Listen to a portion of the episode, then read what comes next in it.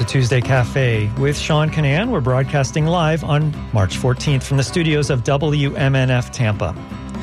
Later on in the show, we're going to speak with a mother who is moving out of state because she doesn't think that Florida is safe is a safe place to raise her transgender daughter. So I hope you stay tuned for that. First up, we're going to get the latest information about Pinellas County revoking a grant to a black run community radio station.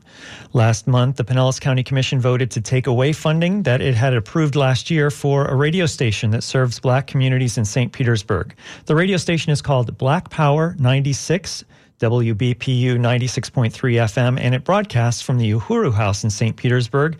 And joining me now is Akili Anai to talk about Black Power 96 and about events that led up to their grant money being rescinded. Akili is Director of Media and Communications for the African People's Socialist Party. She's also editor of the Burning Spear newspaper and a former St. Pete City Council candidate. Welcome to WMNF's Tuesday Cafe, Akili. Good morning, Sean. Thank you for having me. I'm glad you could come on the show today. Thanks so much for joining us. So, last year, the radio station um, Black Power 96 applied for and was granted money. So before we get into all that news, the recent news, let's just back up a little bit and tell people it, what about what is Black Power 96? So, Black Pride 96 Radio is an institution of the nonprofit African People's Education and Defense Fund. And this nonprofit that's existed for, I believe, 27 years um, has the mission to serve um, the Black community and defend the human and civil rights of the Black community um, in the form of education, healthcare, and economic development. And so, this radio uh, project really was um, a, uh, you know, something that was necessary to be able to provide a vehicle and a platform for the South Side Black community in St. Petersburg, but also to a broader African community and population throughout the world. And so um, this station has been around now for six years. We first went live on air in 2017 and, you know, have been the venue to provide a space for cultural performers, artists, and musicians, um, biz- local small businesses with small advertising budgets through our underwriting and business support programs and has been an opportunity for people to learn skills that they normally would have to pay thousands of dollars for in a college classroom to learn how, you know, basic skills of engineering and radio broadcasting to be able to have their own show, um, as well as having emergency alerts for things happening in the community or you know weather alerts and covid you know when covid was hitting to be able to serve as the vehicle that would be able to provide the insight and information necessary to protect and defend our community which is what apdf has set out to do and I imagine that I think you broadcast on the internet as well, but tell us about your FM signal. When people tune in their radios to 96.3 FM in St. Petersburg, about, about what's the range? Where can people get Black Power Radio? So it's about a 10 mile radius. It's in Southside St. Petersburg and it is a low power FM station.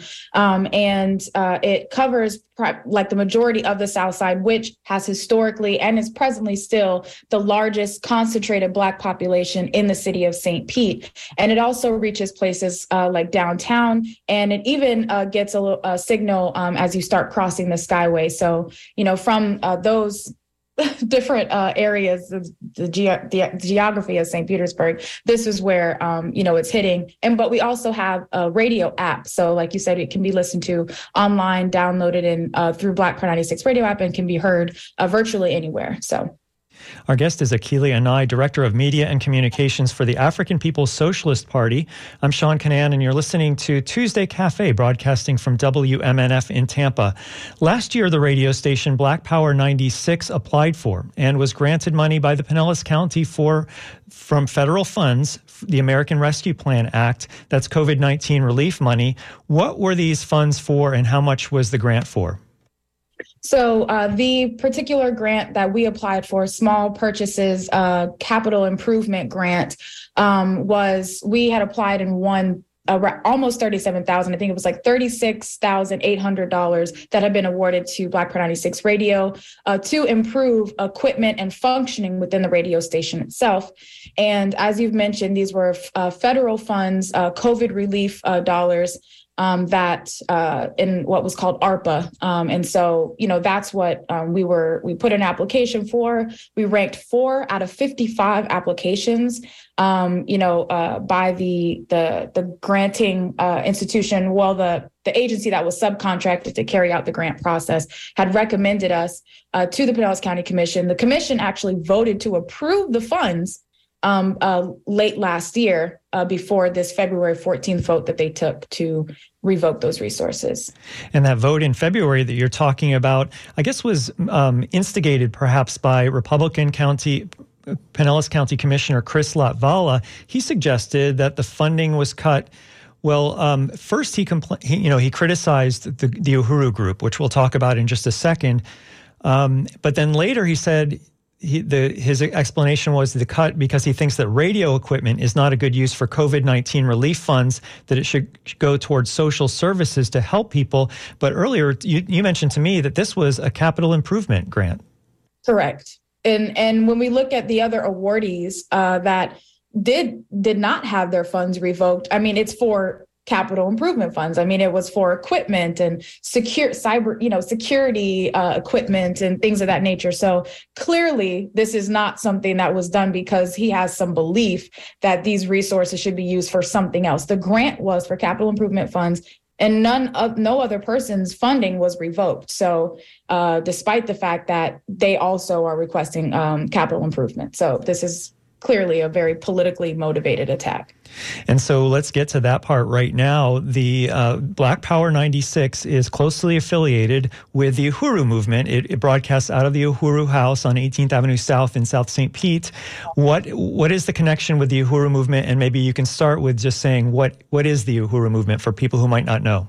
Yeah, the Uhuru movement is an organization that's been around for 50 years that has, you know, fought for and defended the rights of Black people to have self-determination and power over our own lives. And that, you know, any um, person who, you know, has an understanding about what it means to be a dignified human being, um, you know, has an interest in having power to be able to feed, clothe, and house themselves and to take care of their community. And this is something that the Black community just wants to be able to have the ability to do. And that's what the Uhuru movement has fought for economic development in the hands of the Black community. It was founded by um, Chairman Omali Yeshitela. Omali Yeshitela was born and raised uh, in St. Petersburg, Florida, and really led, you know, the movement here. When we talk about the civil rights movement and, uh, you know, the Black Power movement of the 50s and 60s, the Chairman Omali Yeshitela, he was in the mix of all of these things. So this is what the Uhuru movement is. Again, it's existed for 50 years, not just in St. Petersburg, but throughout the world. And um, the and so yes, the Black Power 96 Radio um, is affiliated with the Uhuru movement, and it's really important for us too because and we can see now the the significance of an institution like this where the Uhuru movement has access to because when we look at the assault that's being made right now in education on history being denied you know, from people. The fact is, we have to be able to have a platform for the Black community to tell its history, to tell its story, and to have a vehicle for the people in the community to use to be able to put out their own voice. And the fact is that these major corporate owned radio stations don't allow us that opportunity on the one hand. And again, we have the situation where there's a constant attack historically on Black people for the rights to free speech, the right to freedom of association, and the right to freedom of assembly. So we have to have our own institutions rather than asking for someone else to do it for us, we want to do it for ourselves. So this is what the radio station then becomes for our community. So this is who the Uhuru movement has been, a struggle to be self-determining, to do for self. We don't want to be welfare recipients. We don't want to be at the mercy of the local government. We want to be able to do for self. That's what the movement has always strived for. And so that's what Black Power 96 Radio really represents doing for self. And, um, you know, so that's, this is the relationship, the uh, affiliation. And yes, we are able to broadcast the speeches of Chairman and Martin Luther King and Malcolm X and, you know, others. And, you know, again, it's just a really important institution where the Black community now has the ability to exercise these so called rights that we're supposed to have as citizens of this country. Our guest is Akili Anai, Director of Media and Communication for the African People's Socialist Party. And we're talking about Black Power 96, a radio station, a community radio station, low power FM in south side of St. Pete, broadcasting to a lot of parts of St. Petersburg, of course. And I'm Sean Kinane. This is Tuesday Cafe broadcasting from WMNF in the Tampa studios here. And we're talking about when the funding was cut, there was a grant that was awarded by Pinellas County, and then it was cut kind of abruptly this February, last month. And so get into the politics. What was said about why the funding was cut that has nothing to do with that if the fact that it was for infrastructure that that leads you to believe that politics was involved in getting this funding cut? Yes. So, um, well, I want to say that on February 9th, before they had this meeting on the 14th, they had a meeting where they really interrogated the uh, agency that they subcontracted to carry out this process um, and asking them how could this organization be selected and the arguments that they were making had nothing to do with what the qualifications and requirements were in the grant itself and um, it was based on chris uh, as you mentioned latvala um, uh, who sits on the commission and also joined in with him was renee flowers um, who has, you know, historically betrayed and, you know, have, you know, just anyway, this is just something that, you know, we recognize as forces who have always attacked the Black community and uh, specifically the Uhuru movement has, who has been trying to make this stuff happen for our community um, in where they won't. And so uh, they, you know, spearheaded really this attack, you know, citing, I mean, real slander, uh, citing the recent FBI raids that were made on um, the Uhuru movement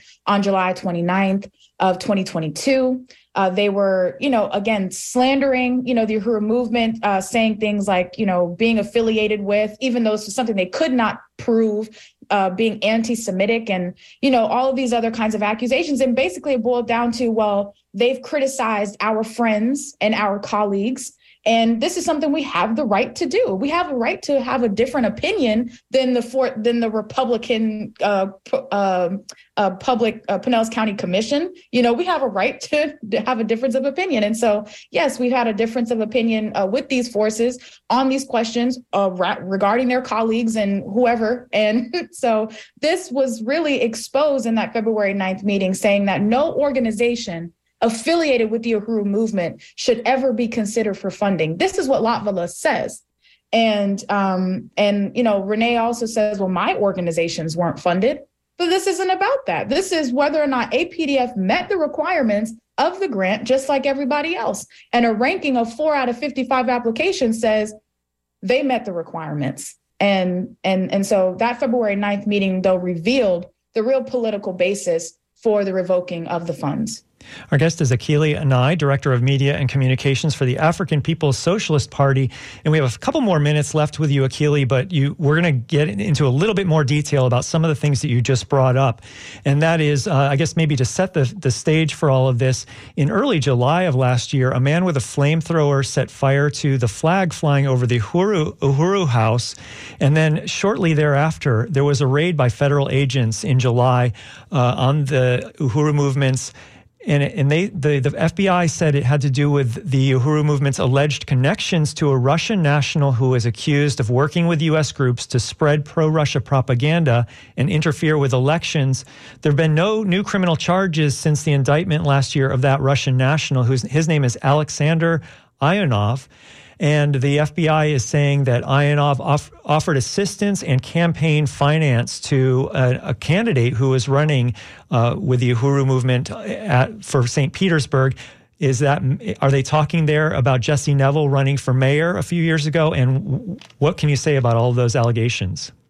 Yeah, so they're talking about uh, both Jesse and myself. Um, we've been characterized as what they call unindicted co-conspirators, so not yet indicted, um, uh, you know, conspirators. And um, they're claiming, as you've mentioned, um, that our election here in 2017 and in 2019, uh, when we ran, which put forward a platform of reparations to the Black community, the first that was ever done in this country, um, that this was some plot of Russia. And we've, you know, first of all, want to just say that that those allegations are it's absolute bogus. It's a lie, but we don't even need to say that because it's absurd. The Uhuru movement, as I mentioned, has been here for 50 years. Forwarding the struggle. And we've gone to every arena. We've tried to use up any amount of democratic space that's been made available to our people to be able to make this struggle. And one of those spaces was the electoral process. We fought and died for the right to vote, but we didn't just fought for the right to vote. We fought to be able to participate in the electoral process, which is what we did in 2017. And we're and and so what's we're and now what's being accused is that Black people, first of all, don't have the ability or, or wherewithal to know that we're oppressed. And, and then we don't have the ability to struggle. Somebody else has to tell us from Russia that you know we are oppressed and this is how to struggle. So not only is it bogus but it's racist to say that black people don't have the ability to do this because we did in 2017 we ran for office. We put forward these critical questions. So i just wanted to um to say that. And yeah, on uh, February, um, not, not February, July, as you mentioned, July 2nd, somebody comes out to the Uhuru House in broad daylight with a military grade flamethrower and torches the red, black, and green flag, which represents the self determination and the identity of Black people, you know, that I've been discussing up to now. And in any other ordinary circumstance, if somebody came out and torched the, um, the, the, the red, white, and blue flag that waved, you know, just down the street, we'd be looking at a whole different situation. We'd be looking at a hate crime, which was not the situation on July, uh, July 2nd. And then July 29th, the FBI comes in in very violent military raids in both St. Petersburg and in St. Louis, holding the chairman and members of our movement at gunpoint, stealing our laptops, our phones, files from our buildings, you know, sectioning off the Uhuru House here in St. Pete. And, you know, for six hours kept this building on lockdown, covering up security cameras so you could not see what they were doing and the extent of the damage and and stealing you know um, material from this uh, building as well. And as you've mentioned no criminal charges have come yet but there are serious indications that they intend to you know, bring those charges and indict Chairman Omali Yeshitela as well as myself, Jesse Nevel, as you mentioned, and um, another one of our comrades, Penny Hess, um, and others, you know, who, uh, you know, are has this threat of indictments looming overhead. And when we look at the real basis for this, it's not because of Russia, because the US government is not going to St. Petersburg, Russia. They came to St. Petersburg, Florida, in the impoverished Black community to make this attack it's about Russia? No, it's about the Black community and it's about the Uhuru movement, which has had, had the audacity to fight for the Black community despite the kinds of threats of imprisonment and assassination that we've seen historically. So, when this Russian national Alexander Ionov came to you and offered assistance and campaign finance, what was your response to him? I, I want to say very clearly we have never accepted money resources for our electoral campaign. That was a grassroots campaign that people, everyday people, working people contributed to. I mean, we you're looking at a situation where we were running in a race where the mayoral candidates collectively raised over a million dollars one of the most expensive electoral campaign mayoral uh, races in history.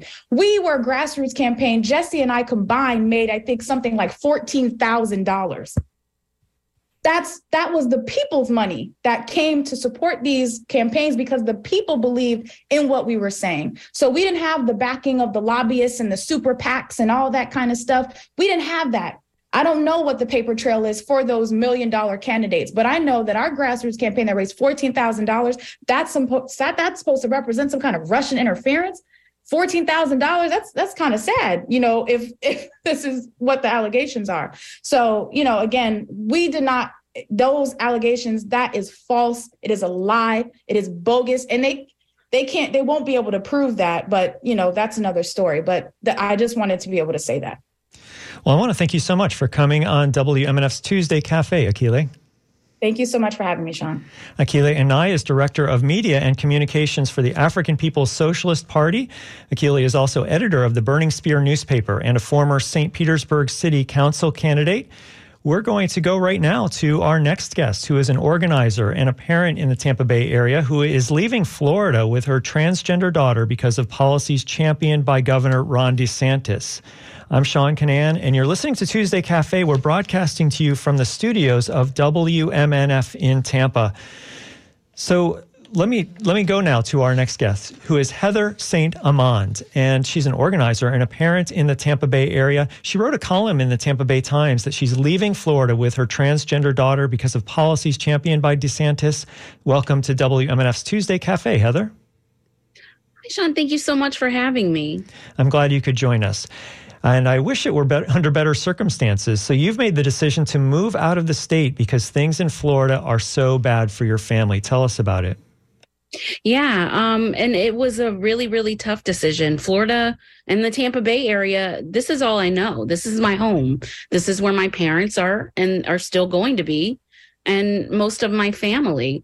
But I have a teenage trans daughter, and she's not safe here anymore. Um, DeSantis has made it his mission to make Florida unsafe for both trans and non binary folks and just the LGBTQ community in general.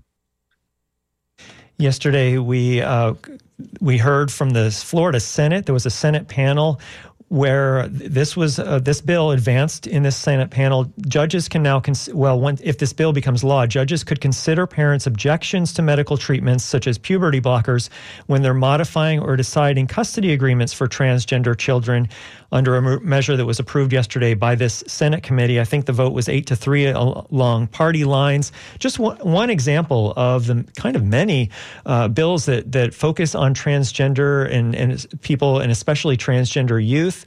And you're saying that this is affecting your family. And if these bills get passed, or maybe even some of the bills that have already become law in Florida, are just going to make it impossible for you and your family to continue to live here.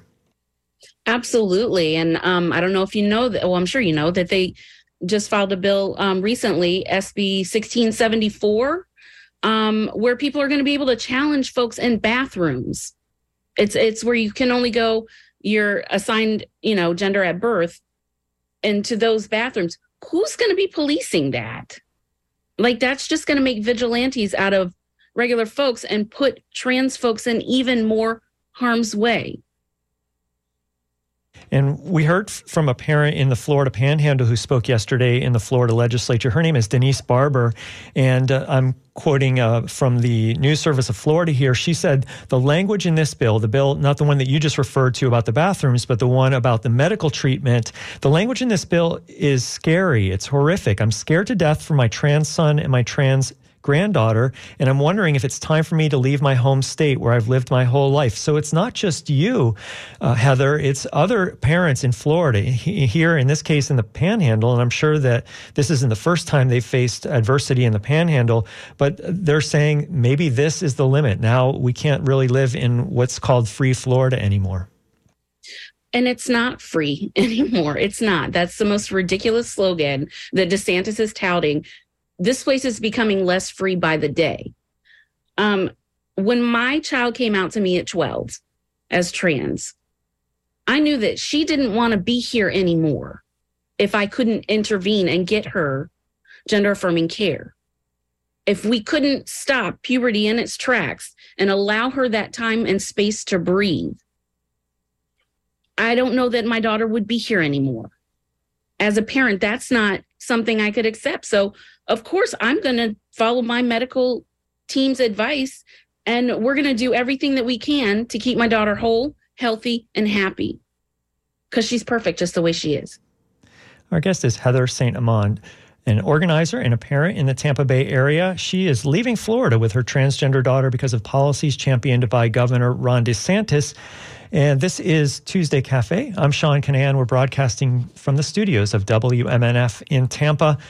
Let's back up a second. You mentioned that your daughter is and your team of medical professionals recommended gender affirming care to stop puberty. So tell us about that. A lot of us might not be familiar with these terms or might not know what they exactly mean. So what what kind of gender affirming care are you talking about? Absolutely. Um, I am an open book. We've been very transparent. Um, when she was 12, we were able to get her started on Lupron. Um, a pediatric dose. And what Lupron is, it's actually um, this is uh, an off-label use for it. It's actually used um, for folks that are um, trying to inhibit um, testosterone-based cancers from occurring. It, it stops testosterone production, um, so it's used as a as a cancer drug. Um, all this medication does is put a pause button. It just pauses the testosterone production. As soon as you stop taking it, the testosterone production resumes. So people falsely think that this is some irreversible thing that causes damage. It's a pause button that allows for these children to not have to grow into a body that they don't identify with. It gives them time and space to grow. It's nothing irreversible. It's nothing, people think that we're out here mutilating young people. That's not accurate. Giving somebody breathing room and a pause, that's gender affirming care. Um, as far as hormones go, hormones weren't started right away. That's not something that was started until after the teen years and because of bone density. You just have to make sure that, you know, for other reasons, obviously, but for bone density reasons, you need to do that as well. And all of this, as you kind of alluded to earlier, is under medical supervision. There's there's a doctor Absolutely. or a team of doctors, perhaps I don't know, uh, that's that's making sure that all of this is in the best health interests of your daughter. Absolutely. And when she first came out to me, we happened to have a pediatrician appointment like a few days later. And I said, you know what? I bet you have questions that I can't answer. Would you be okay with us talking to your pediatrician so that we can get some guidance? our pediatrician was amazing. We then got referred to an even more specialist pediatrician, a psychologist who is amazing, and a, a fabulous pediatric endocrinologist. This team helped me save my daughter's life, and I will be forever indebted to them. Just as recently as this past spring, I went to make an appointment for my daughter with my endocrinologist, with her endocrinologist. We were told because of her diagnosis and the new laws, they couldn't see anyone at that pediatric endocrinologist anymore with her diagnosis. This is the endocrinologist that she's been seeing since she was 12 years old, all because of this Florida state law. Let's go to hear more about what the law that was being considered in a Florida Senate panel was yesterday. We're, we have our partners at WFSU in Tallahassee, and here's what they reported on what happened yesterday in the legislature. A bill that codifies a ban on gender affirming care for transgender kids got its first hearing in the state legislature yesterday. Uh, the reporter Regan McCarthy is telling us that the measure comes as the Florida Board of Medicine's ban will take effect this coming Thursday.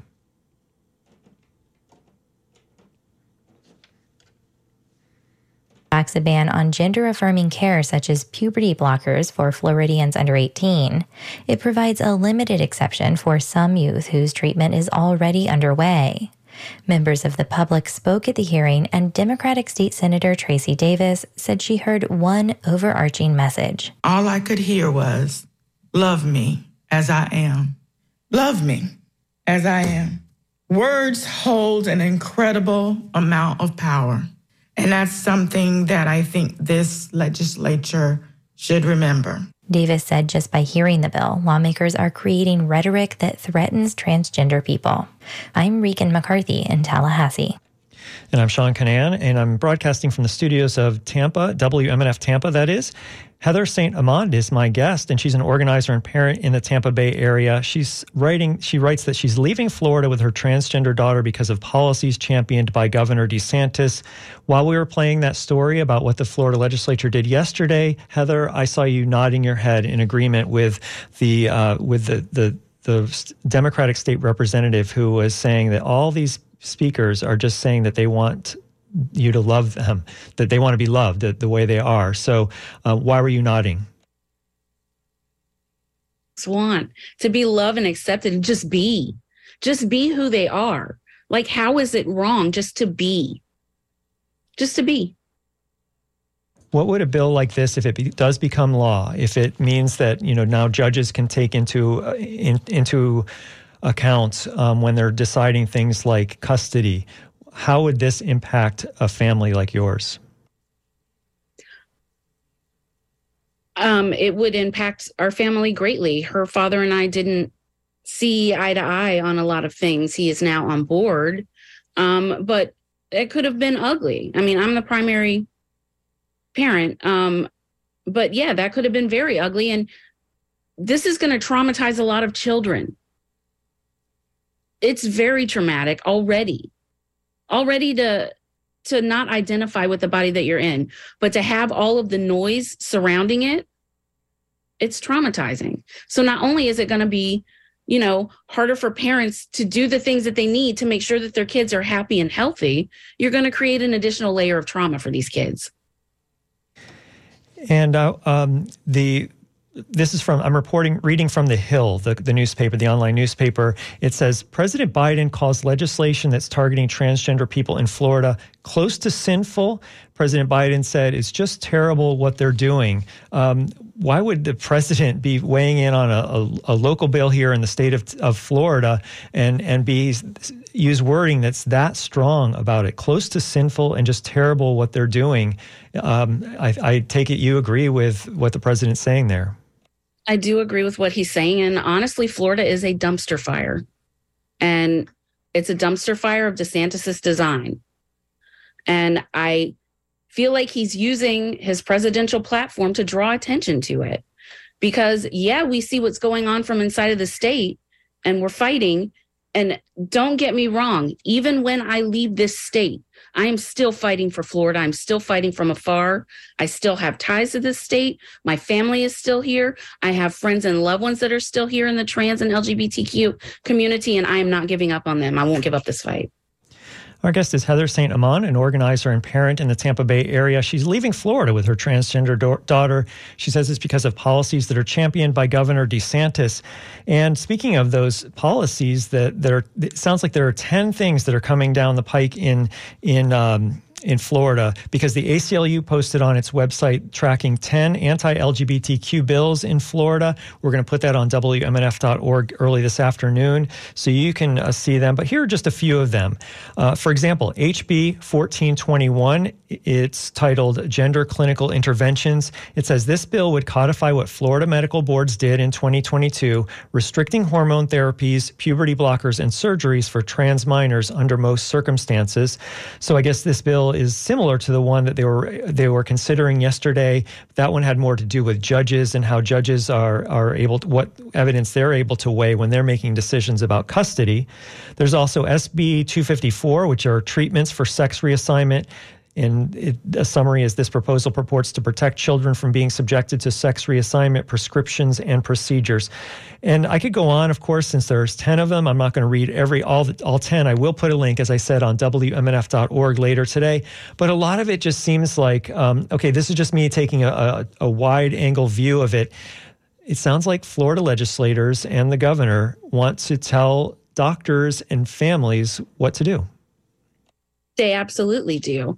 And not only that, you read the one where they're um where they want to ban like gender reassignment surgery and all of that for minors. Spoiler alert, there is not anyone out there doing gender reassignment surgery on minors. That is a falsehood that has been wholly like reported by the right that I don't understand where they're getting that from because it is not accurate.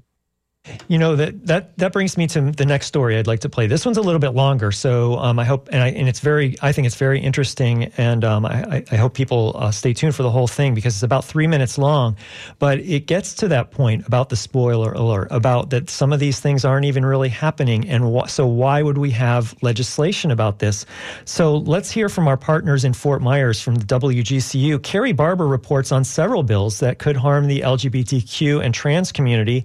They've have been filed in the Florida legislature. And the expert that she talks to kind of gets to the philosophy of why these bills are have even been introduced and how they can how they've managed to be able to get so far when they're kind of oftentimes um, nothing burgers, as as as you might say. So so uh, here's that story from Carrie Barber. Florida legislative session, at least six bills have been proposed that will stifle the lives of trans children and adolescents and their parents.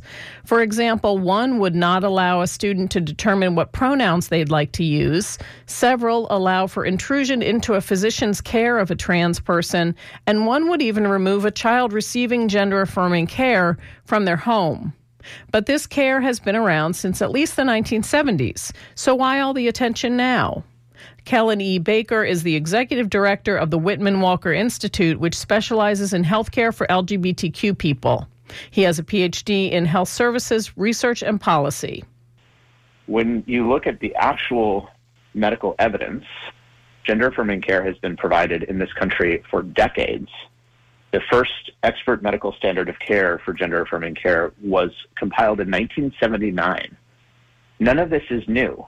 This isn't a controversy. It isn't news. It isn't a new trend or a new phenomenon.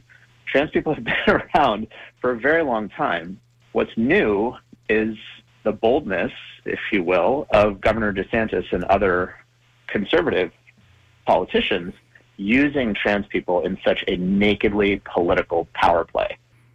A point that is repeatedly stressed by those opposing care for trans people in Florida is that medical care should not be prescribed to children.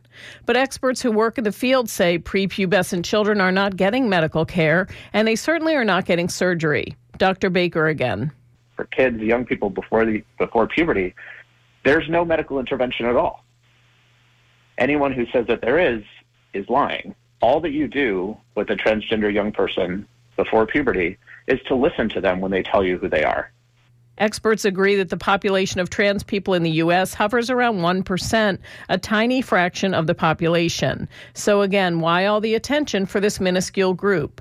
Baker says that legislators are depending on the fact that voters are not well educated when it comes to trans issues. Well, they're essentially banking on the fact that trans people are such a small minority that many people have never knowingly met a trans person. So they're able to kind of project this lie of who trans people are into the minds of voters who don't otherwise know who a trans person is. And he adds voters should know that the bigger problem is the government intrusion into people's lives. Everyone needs to be aware that this isn't going to stop with trans people. This is about using government as a weapon to intrude on people's private lives. The bills are currently in session and will be voted on in coming weeks. I'm Carrie Barber in Fort Myers. Well, thanks to Carrie Barber and WGCU for that story. And so let's turn back now to our guest. Heather St. Amand is speaking to us in on Tuesday's Cafe, broad, Tuesday Cafe, brought to you by WMNF in Tampa. I'm Sean Kinane. Heather's an organizer and parent in the Tampa Bay area. So, Heather, what were your thoughts about hearing from that expert uh, about what his take is on how people, uh, transgender people, are medically treated? I agree wholeheartedly. He, spoke absolute truth. Um, when, like I said, when my daughter started her care, she was already in puberty. So that's that's accurate. Um, and I agree that all of these laws are targeted at a base that is wholly uneducated, and that's why I shared my story. Um, it's not easy being super public, but I I will continue to be because somebody has to be. And I'm doing this for my kid and for all the people that I love that are just like her. One of those bills that was talked about in that story was SB 1320. It's called the Child Protection in Public Schools. The bill would forbid teachers from providing or asking a student for preferred pronouns. Okay, what in the world? Who in the world cares? Honestly, why in the world would you have to st- make a law, statewide law, to tell a teacher that they can't ask or a student for their preferred pronouns. How is that harmful in any way? It's extremely harmful. Like, exactly, what is the problem with using some with respecting someone enough to refer to them the way that they would prefer to be referred to? Like, it's like calling me a different name. I'm not going to answer you. That's that's not my name.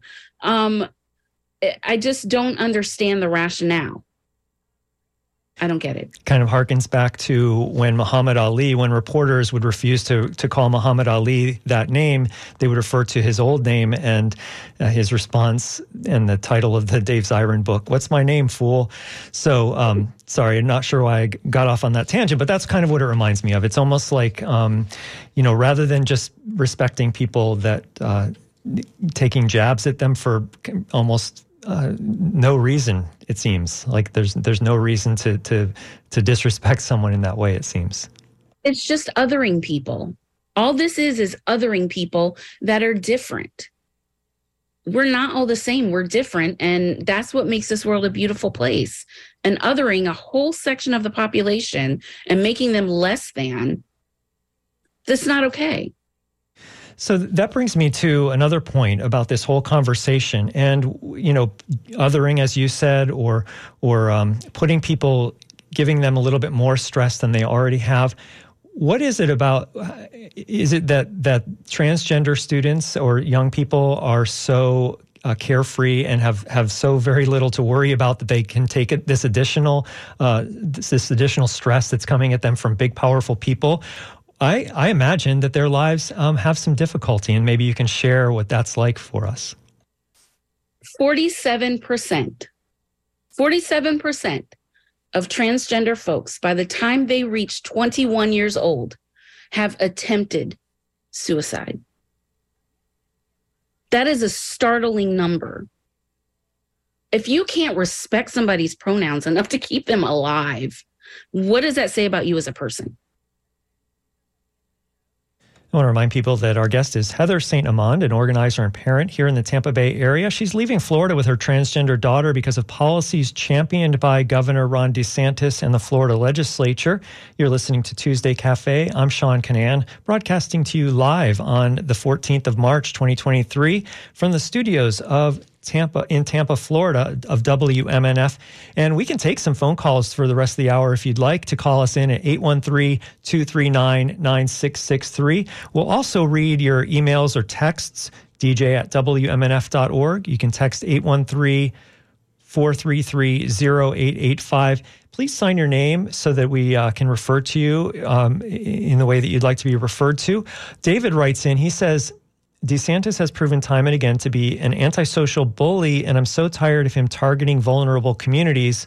I'm convinced that he gives zero blank about this Florida and his culture war BS. He's only doing it to boost his campaign coffers from bigots and bullies around the country. It's sad.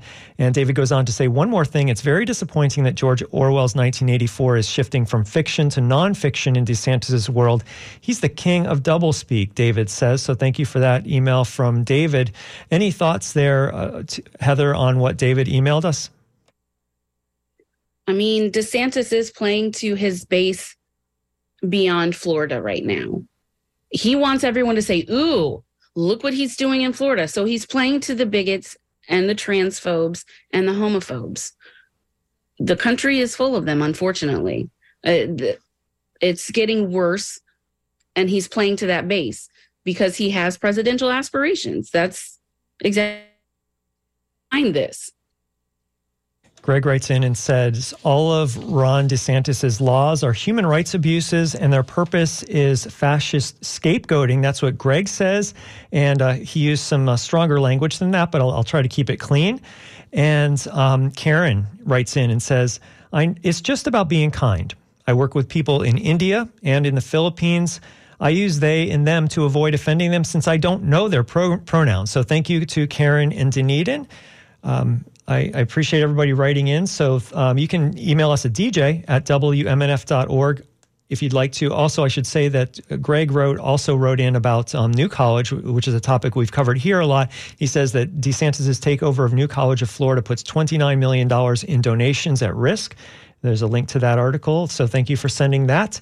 And you're listening to Tuesday Cafe, broadcasting from WMNF Tampa. I'm Sean Kinane, and my guest is Heather St. Amand, an organizer and parent in the Tampa Bay area who is leaving Florida with her transgender daughter because of the policies championed by Governor DeSantis.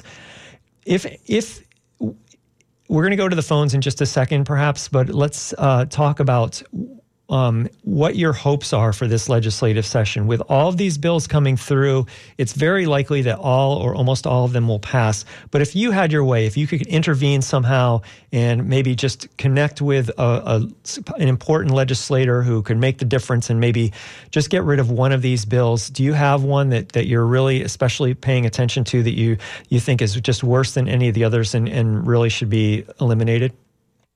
They're all terrible but the ban on gender affirming care is going to be the most harmful. Do you think now that um, ban would be put into law if it passes in the Florida legislature, but it's already kind of, um, you know, not the way that the Florida surgeons are allowed to do it essentially starting this Thursday. What difference would it being in, in the law make? Um, the difference in it being in the law is like nobody would have any options. You have no options anymore.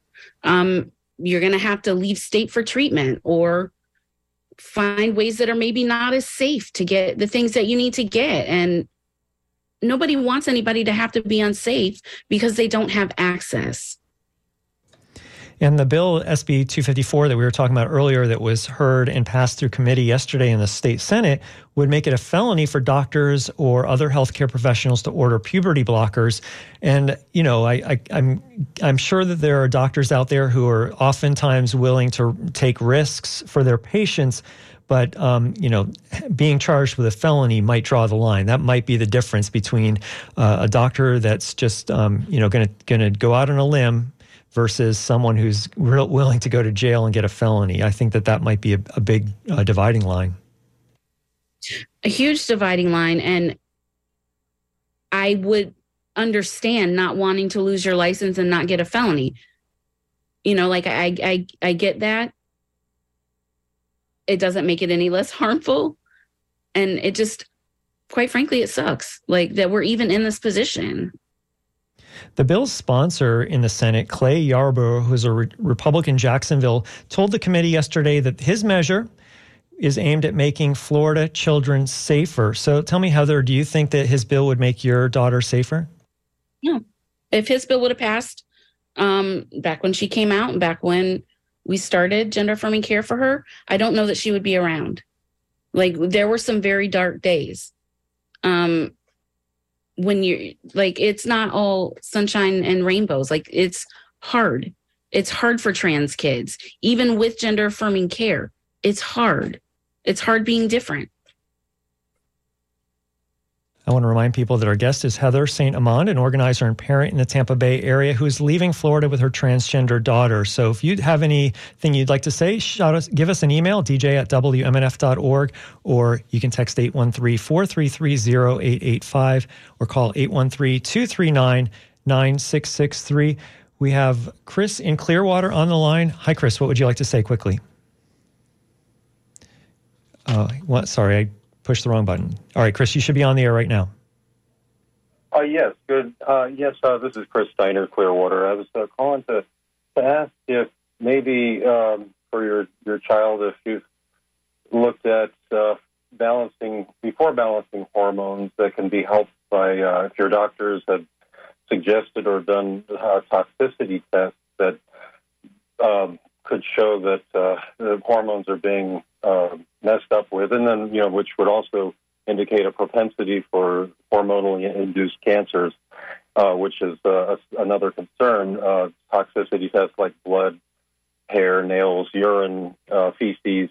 Uh, the blood shows current levels, but those other tests of the excretions would show be more likely to show long-term exposure. Of course, everybody has a different ability to detoxify all right, good question, Chris. Let's ask our guest, Heather St. Amand. What about that um, exposure to toxicity and, and cancer risk? The cancer med, so I'm not really concerned about a cancer risk. Um, my child has her levels checked on a regular basis for everything that is part of her complete care. My child is very well taken care of. We have a team of doctors. I trust their medical advice and she is happy and healthy. All right. Thank you, Chris. I appreciate you calling in. And if you'd like to join the conversation, 813 239 9663 or dj at wmnf.org. David writes uh, One thing that bugs me the most about this anti LGBTQ rhetoric and misinformation is the idea that gay and transgender people are grooming children he, David says that's BS. I find it disgusting. So, um, Heather, maybe since you have uh, firsthand experience that some of us don't, um, were there groomers that that kind of uh, took hold of your child's mind and uh, turned turned her trans? Uh, no. that is a huge, huge, huge fabrication. No. no, she's not. There's no groomers the LGBTQ community is not full of groomers and pedophiles as people would have you believe. Uh, we're actually, you know, very attuned to taking care of our kids and making sure that our kids are safe, respected, and happy. I want to remind people that Heather St. Amand is an organizer and a parent in the Tampa Bay area. She's leaving Florida with her transgender daughter because of policies that have been championed by Governor DeSantis. And we're talking about some of the anti LGBTQ uh, bills that are g- moving through the Florida legislature this month. HB 1423, which is called Protection of Children, and it's it, this has to do with uh, you know if we keep hearing again and again about uh, drag queens. I'm not sure why all of a sudden um, drag queens are like the, um, the the the worst thing in the world right now, according to some people. The bill would allow the state to fine or strip licenses from businesses that admit children to adult live performances which depict or simulate nudity, sexual conduct, sexual excitement, specific ac- sexual activities, and more. Um, so what's you know this kind of goes back to maybe similar to the, the last question there's this seems to be this obsession among certain parts of society with people who dress in drag or people who are trans or performances like this um, your thoughts heather Oh boy, do I have thoughts on this. Um, I also sit on the board of Pasco Pride. That's something um, I joined the Pasco Pride organization in 2017.